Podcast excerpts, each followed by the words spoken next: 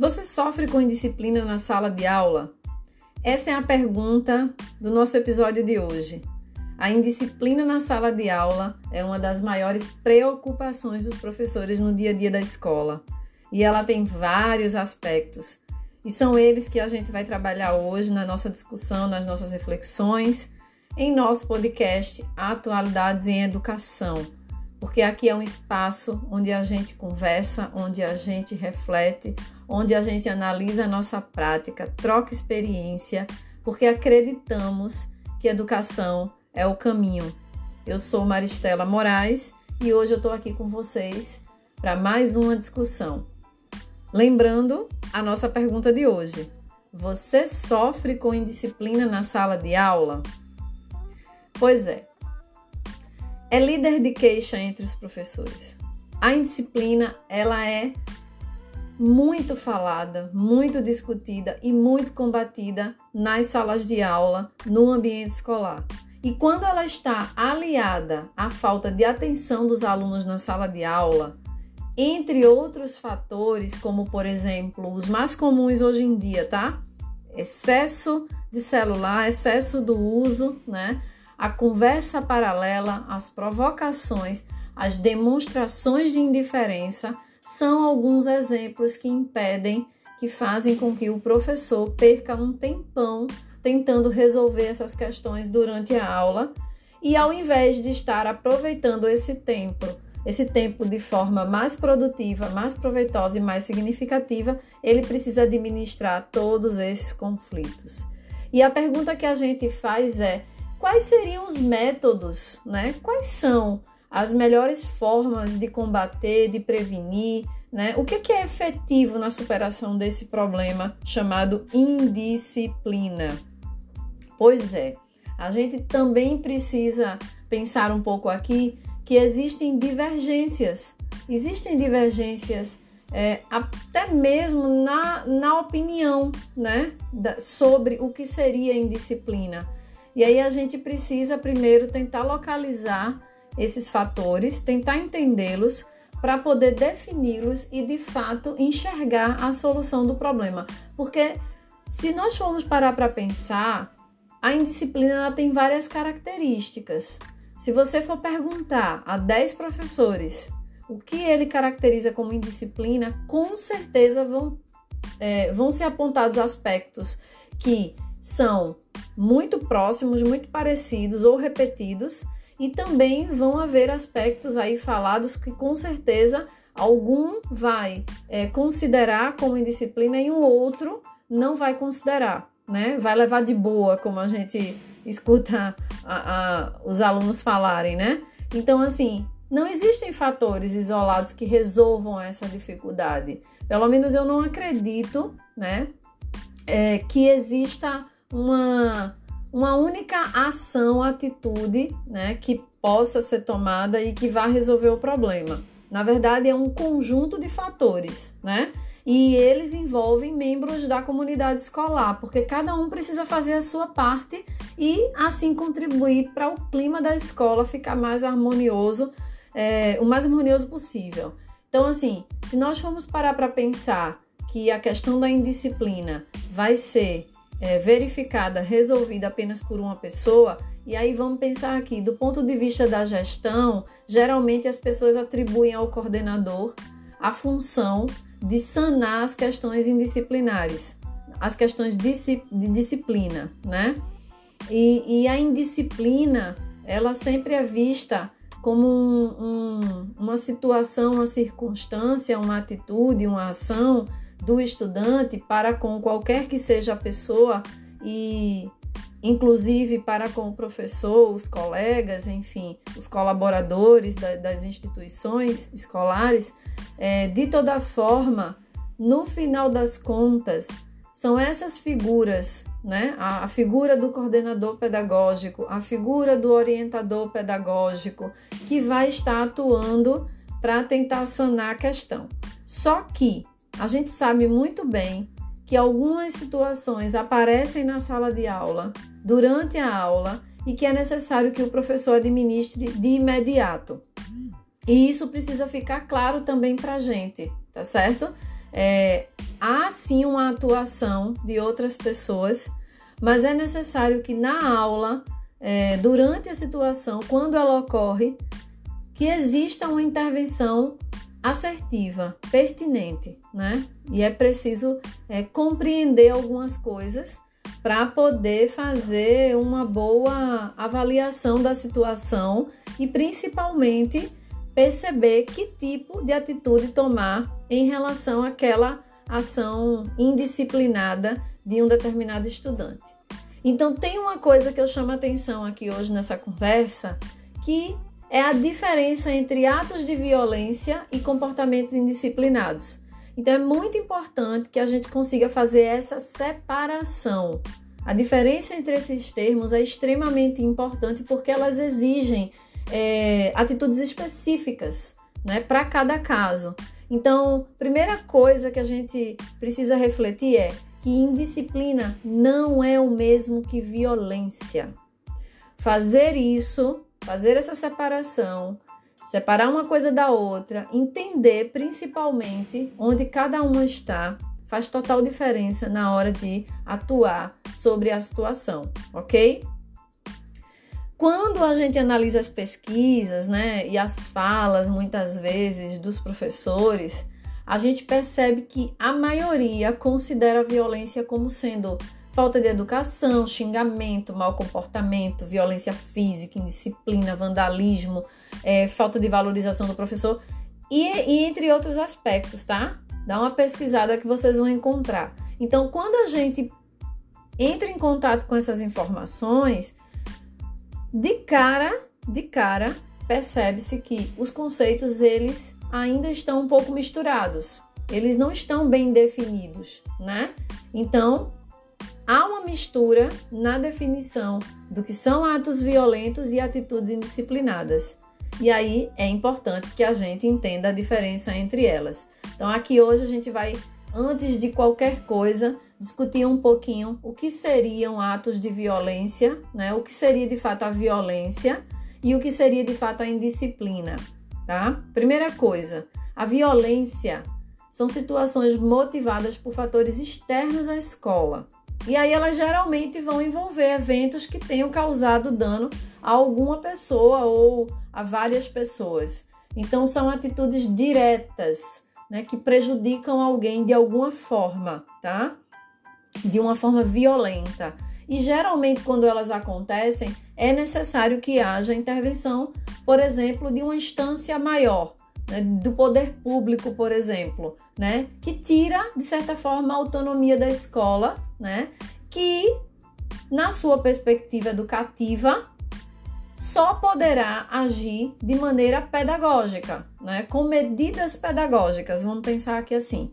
Então, a maneira que a escola vai escolher fazer intervenção, escolher não diria que seria uma palavra correta, mas na verdade é a forma como ela tende a atuar, né? É com medidas pedagógicas. Então, ela vai fazer isso para tentar sanar uma situação de violência, não resolve.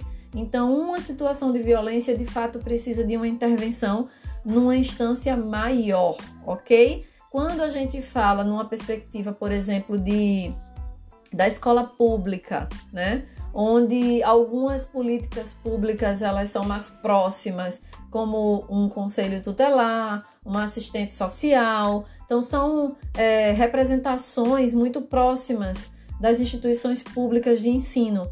E logo que situações de violência ocorrem, essas instâncias são acionadas, né?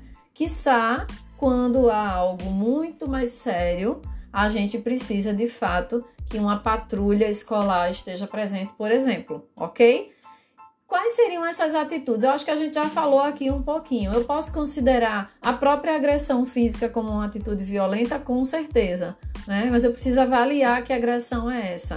Duas crianças que se estranharam na hora do intervalo e, de certa forma, é, se agrediram fisicamente, né, e sofreram uma intervenção de alguém da escola, enfim, existe sim a possibilidade de medidas pedagógicas nessa situação. Vai depender muito do contexto em que aquela situação ocorreu. É diferente de é, atos de violência que são premeditados, né? É diferente de situações recorrentes de violência física, né? De um assassinato, por exemplo, né? É, e inclusive do bullying, porque o bullying, quando ele sai de uma instância apenas do ponto de vista do xingamento, né? Quando ele e aí não estamos aqui diminuindo a seriedade da situação, mas quando ele sai dessa instância, quando ele ultrapassa esse limite, ele chega assim ao ponto da agressão física.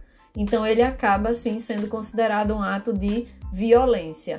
E aí como que a escola ela poderia pensar em atuar em relação a uma medida preventiva, vamos pensar aqui assim, né? Identificando as possíveis vulnerabilidades, por exemplo, né? Perceber essas vulnerabilidades é uma forma de atuar e de evitar que as situações aconteçam, né? E principalmente fazer uma ação conjunta com a comunidade escolar, né? E com as instâncias que dão apoio nessas situações. Então é importante que é, isso tudo não seja negligenciado no dia a dia, que seja observado e que ao menor sinal de que determinadas atitudes vão gerar atos de violência, né? é preciso que haja uma intervenção, porque aqui, ainda antes do ocorrido, a gente consegue fazer uma medida pedagógica que vai tentar resolver o problema, tá? Mas quando a atitude violenta ela ocorre de fato e ela é muito séria, a gente precisa de instâncias maiores de atuação. Quando a gente fala de indisciplina, é, a gente vai perceber que existem atitudes né, das crianças, dos jovens, que acaba sendo atitudes muito mais relevantes do ponto de vista da comparação com a violência, tá? Elas não devem ser toleradas de forma alguma, mas em comparação às atitudes violentas, a gente consegue perceber uma diferença. Então, quando eu penso na indisciplina, eu tenho que saber que ela não vai causar um dano direto a uma pessoa. Diretamente, muitas vezes, na maioria das vezes, não mas ela culmina em comportamentos que geram problemas na convivência escolar. Então, de certa forma, ela atinge indiretamente uma ou mais pessoas, ok? E essas pessoas não estão apenas sendo é, relacionadas aos seus colegas, por exemplo, aos professores, é, a todos aqueles que fazem a, a instituição escolar, tá certo? E o que é que eu poderia colocar como exemplo de indisciplina aqui? A indisciplina poderia ser caracterizada pela conversa paralela, insistente, constante na sala de aula, a indiferença, né, principalmente em relação ao professor, é, o uso do celular sem o devido consentimento. Tudo isso eu estou falando do ponto de vista da insistência do estudante, tá? A indelicadeza com o professor ou com os colegas, né? E atitudes que chamam a atenção, por exemplo, em momentos inadequados. Então, é, existe uma constância que caracteriza a indisciplina. Né? Às vezes o estudante ele tem uma atitude errada ou ele tem uma atitude inadequada e quando ele dialoga com o adulto que o orienta, é, ele não torna a fazer, por exemplo. Mas quando ele insiste nesse comportamento, aí a gente começa a perceber que de fato existe ali uma situação de indisciplina que precisa ser mediada, né? E aí, é, essas atitudes é, por parte dos estudantes acabam, na verdade, impedindo um clima mais harmonioso na sala de aula, né? E interfere, querendo ou não, no aprendizado tanto da pessoa que está sendo indisciplinada quanto dos demais. É como se a atenção se voltasse para aquela pessoa, né? Ou como se de alguma maneira ela minasse aquele clima de aprendizagem que o professor vai tentar criar na sala de aula, ok?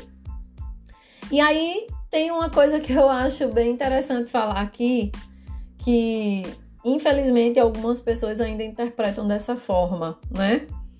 Você acha que a bagunça é indisciplina? A bagunça ela está sempre associada à indisciplina.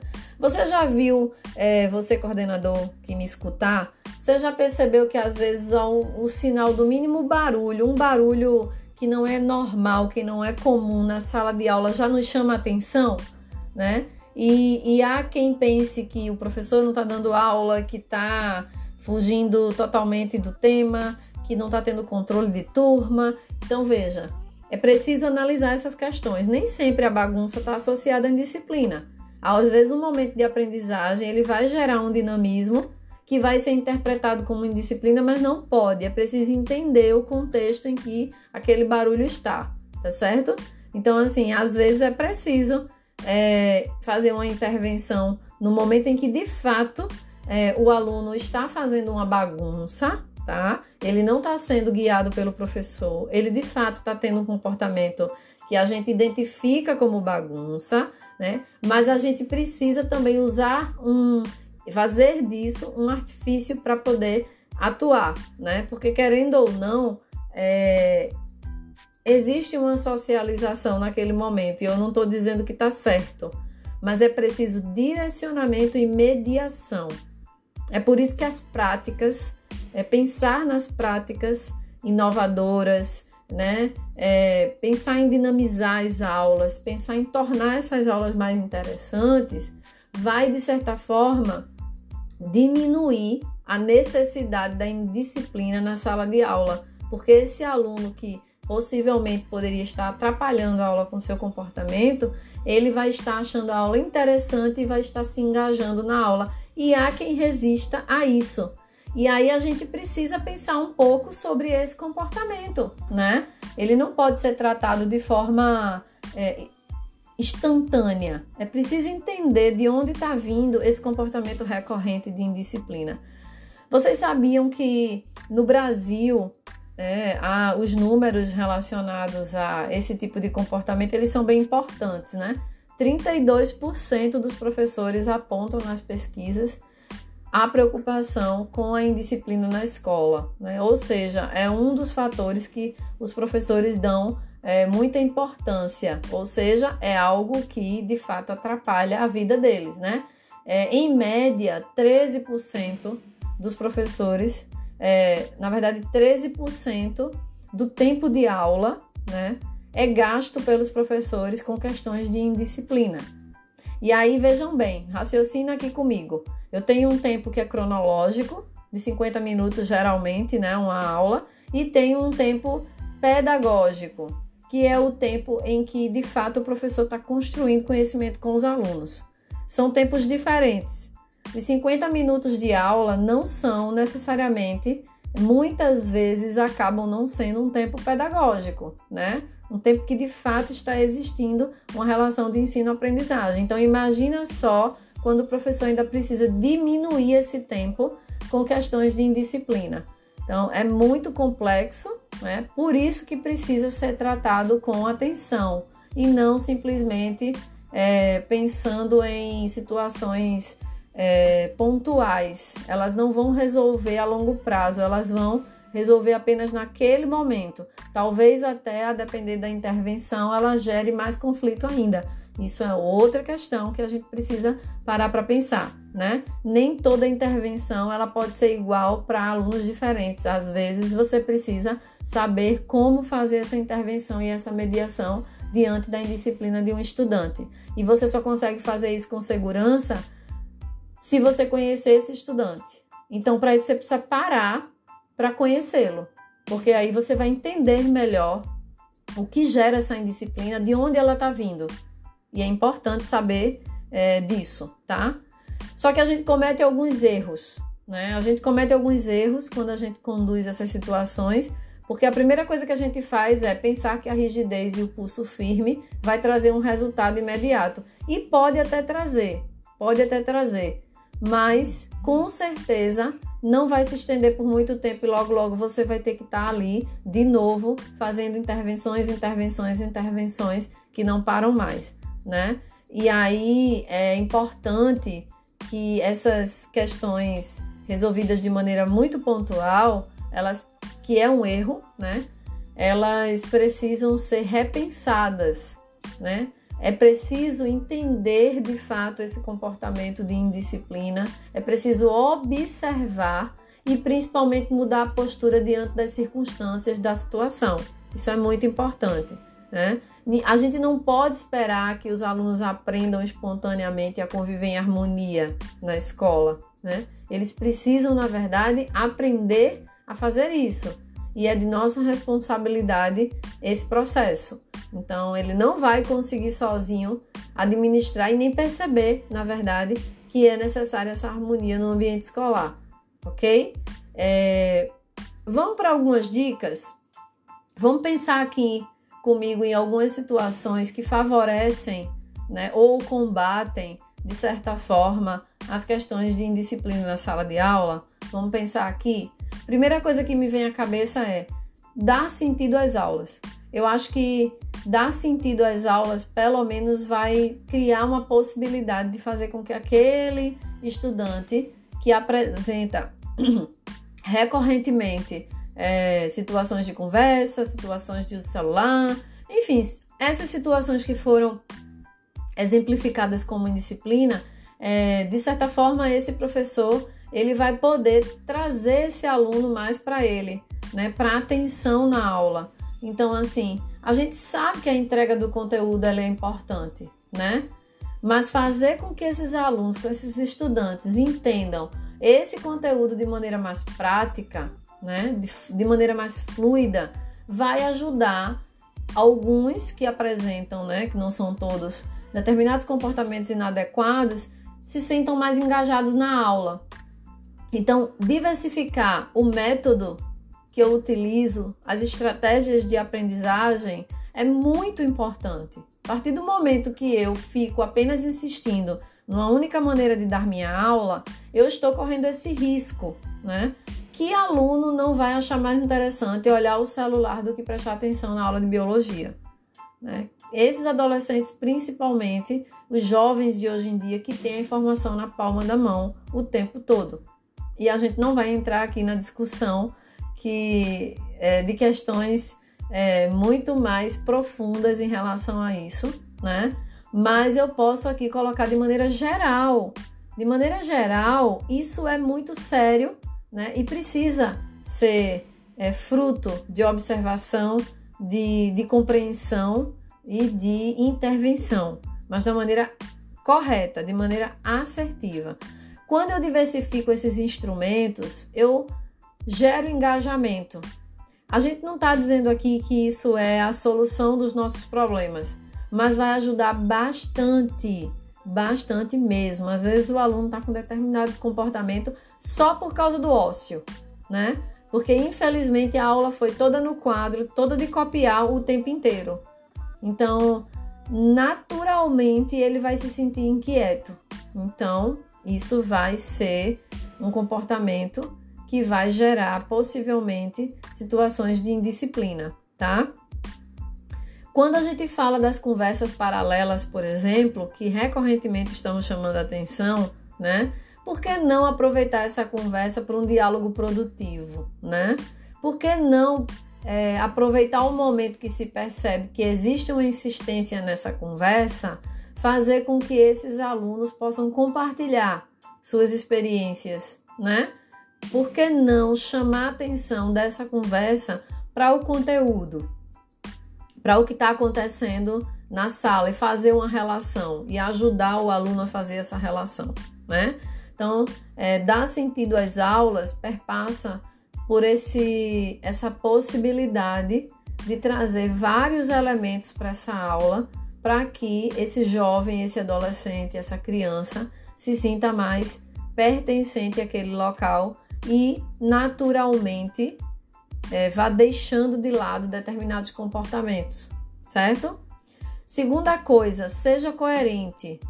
A gente não está dizendo aqui que vocês não são coerentes nas atitudes de vocês, mas a gente também sabe que muitas vezes agimos de forma injusta e não é, colocamos as coisas com clareza. Então a gente precisa ter bom senso. E quando eu falo de bom senso, eu falo de bom senso do ponto de vista de compreender a faixa etária para a qual eu dou aula, né? O contexto, querendo ou não, estrutural, físico, onde estamos, né? Onde nós, nós nos encontramos.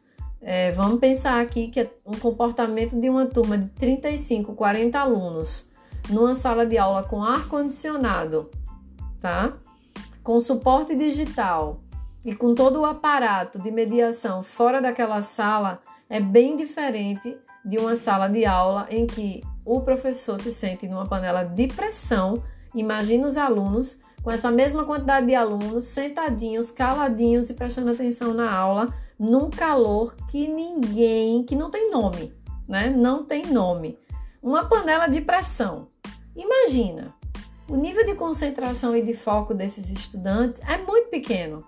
E o professor vai ter que trabalhar um dobrado, né, para duas coisas. Primeiro, para prender a atenção e segundo, para fazê-los é, aprender, de certa forma. Então, assim, é difícil, são obstáculos bem duros, né? E a gente sabe que isso influencia, sim. Então, quando a gente fala em ser coerente, a gente está falando justamente de levar em consideração algumas circunstâncias, alguns fatores. Eu dei apenas algum exemplo aqui para gente, mas outros poderiam ser citados, tá certo? Então, assim, ser coerente nesse sentido, de, de ter consciência das nossas atitudes, de compreender é, por que, que as coisas acontecem dessa forma, tá? E aí sim eu entro com a minha intervenção mais assertiva. Um outro ponto, ah, não esqueçamos, tá? Não esqueçamos que aqui a gente não está falando que o professor trabalha sozinho. Ele vai levar em consideração também todas as pessoas envolvidas no processo. E quando ele precisar de ajuda para fazer isso, ele precisa ser apoiado, tá? Uma terceira situação, um terceiro ponto de reflexão aqui para a gente encerrar seria dar voz aos alunos. Não entendam o dar voz, tá? Não entendam dar voz como é, uma atitude de responsabilidade, de deixar os alunos ao bel prazer. Não é isso. Eles precisam ser mediados, eles estão no processo de formação. Né? Eles estão construindo essa formação, eles não têm maturidade ainda para algumas coisas. E isso muitas vezes é o fator determinante para alguns comportamentos. Então, os adultos somos nós. Nós é que temos que fazer a intervenção para com esse estudante. Então, dar voz é também escutá-los, né? É também tentar identificar como eles podem colaborar, porque a colaboração é um fator muito importante para gerar comprometimento, tá? Principalmente com o processo de aprendizagem. Então, quando você consegue, por exemplo, através de atitudes colaborativas, fazer com que os estudantes que são indisciplinados, eles percebam que podem ajudar de alguma forma, eles se sentem úteis comprometidos e isso vai também é, reverberar no comportamento deles de uma forma geral. Um outro ponto sobre dar voz seria as decisões compartilhadas, né? É, posicionamentos autoritários, eles nunca vão ter sucesso com a indisciplina, né? Eles vão ser polos opostos que vão bater um no outro e vão repelir. Então, é, não é, a não é o, o melhor caminho, né? não é o melhor caminho. E aí alguém vai me perguntar assim: ah, mas a gente vai aceitar tudo que eles fazem? Não, a gente não vai aceitar tudo que eles fazem, de forma alguma. Mas é importante criar espaço, criar espaço para falar sobre. É, e principalmente quando tem uma necessidade de uma intervenção mais efetiva e quando ela é bem individualizada, que ela não seja feita diante dos demais. Que a gente saiba escolher o momento certo de fazer uma fala, de chegar junto, de propor um diálogo e de mostrar, né, de forma tranquila, por que, que aquilo está errado. Então, às vezes a gente comete esse erro, né? E aí aquele estudante ele começa a se sentir como se ele só recebesse é, críticas, ele só recebesse a repulsa né, pelo seu comportamento. Então, compreender tudo isso é extremamente importante, gente, para que para que possamos ter um, um, dia a dia, né, uma sala de aula mais harmoniosa. É, infelizmente, ninguém pode garantir que a disciplina ela não vai ocorrer mesmo com algumas atitudes, né? Mesmo quando você procura ter uma atitude mais assertiva. De forma alguma, ela pode sim acontecer, tá? Mas é uma construção a longo prazo. A partir do momento que você consegue é, atingir alguns objetivos com essas atitudes, você vai ver que as coisas vão mudando, elas vão mudando dentro do seu ritmo, né, na sua velocidade e principalmente são ações que são permanentes, elas não podem deixar de existir, porque eles precisam desse acompanhamento o tempo todo, tá? Então, assim, o que é que a gente pode dizer para resumir tudo isso? Eu penso que a educação ela não pode ser resumida apenas ao ato de transcrever um conteúdo no caderno, né? Porque isso gera falta de interesse dos estudantes, deixa eles entediados e aí eles vão buscar algo mais interessante para fazer. Então, cabe a nós, professores, educadores, né, profissionais da educação que acompanham o processo de aprendizagem desses estudantes, propor situações né, que possam justamente criar possibilidades deles serem é, sujeitos ativos no processo de aprendizagem e não passivos, que vai acabar gerando querendo ou não, um ato de indisciplina, tá? Então, criar um ambiente de relação e de cooperação e de empatia é fundamental para que determinados comportamentos indisciplinares, indisciplinados, eles possam ser sanados, ok? E aí, gente, é, quando a gente tenta, né? Porque todo mundo pode, né? Todo mundo pode, tá? do seu jeito, no seu tempo, ter bons resultados. Ser um professor criativo, ser um professor mais dinâmico. Mas quando a gente se propõe a isso, né, quando a gente deixa até o que alguns não admitem, o medo de lado, né, de ser esse professor, tá? A gente vai dando oportunidade não apenas a nós mesmos, mas também aos nossos estudantes, né? De compartilhar experiências de aprendizagem de fato, que geram um significado é, que é levado para o resto da vida. Né? É quando aquilo realmente é apropriado por eles né? e eles carregam consigo até o fim. Então é preciso mudar um pouco a nossa mentalidade em relação a algumas situações e entender e se conscientizar que muitas vezes algumas coisas estão nas nossas mãos e a gente aqui não está sabendo gerenciar direito, tá?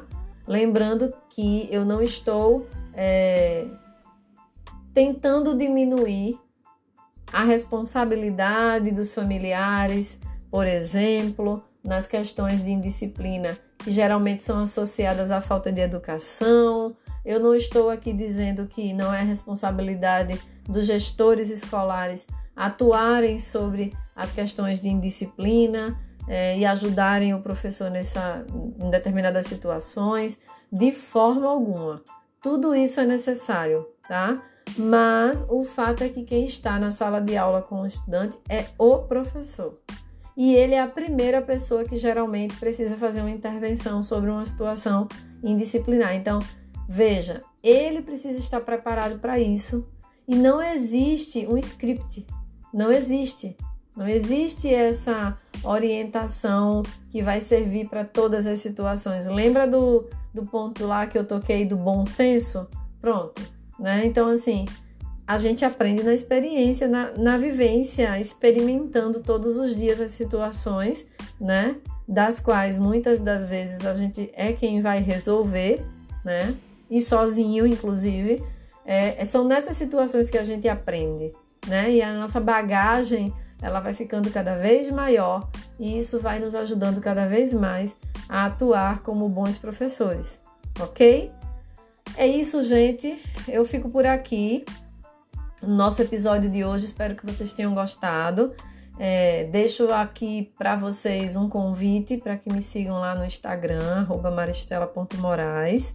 Lá a gente tem mais conteúdo de posts, de vídeos mais discussões, né? O podcast ele sempre traz é, um, um pouco do que é feito lá, né? Entre outras coisas que não estão lá, mas é sempre uma mais uma, né? Na verdade, mais uma possibilidade de você acompanhar, de você é, se colocar nessa reflexão junto comigo, porque o que a gente está fazendo aqui é compartilhar é, conhecimento, compartilhar experiência, compartilhando experiência, para que eu possa aprender com vocês e vocês possam também é, levar um pouco do conhecimento que eu construí, ok?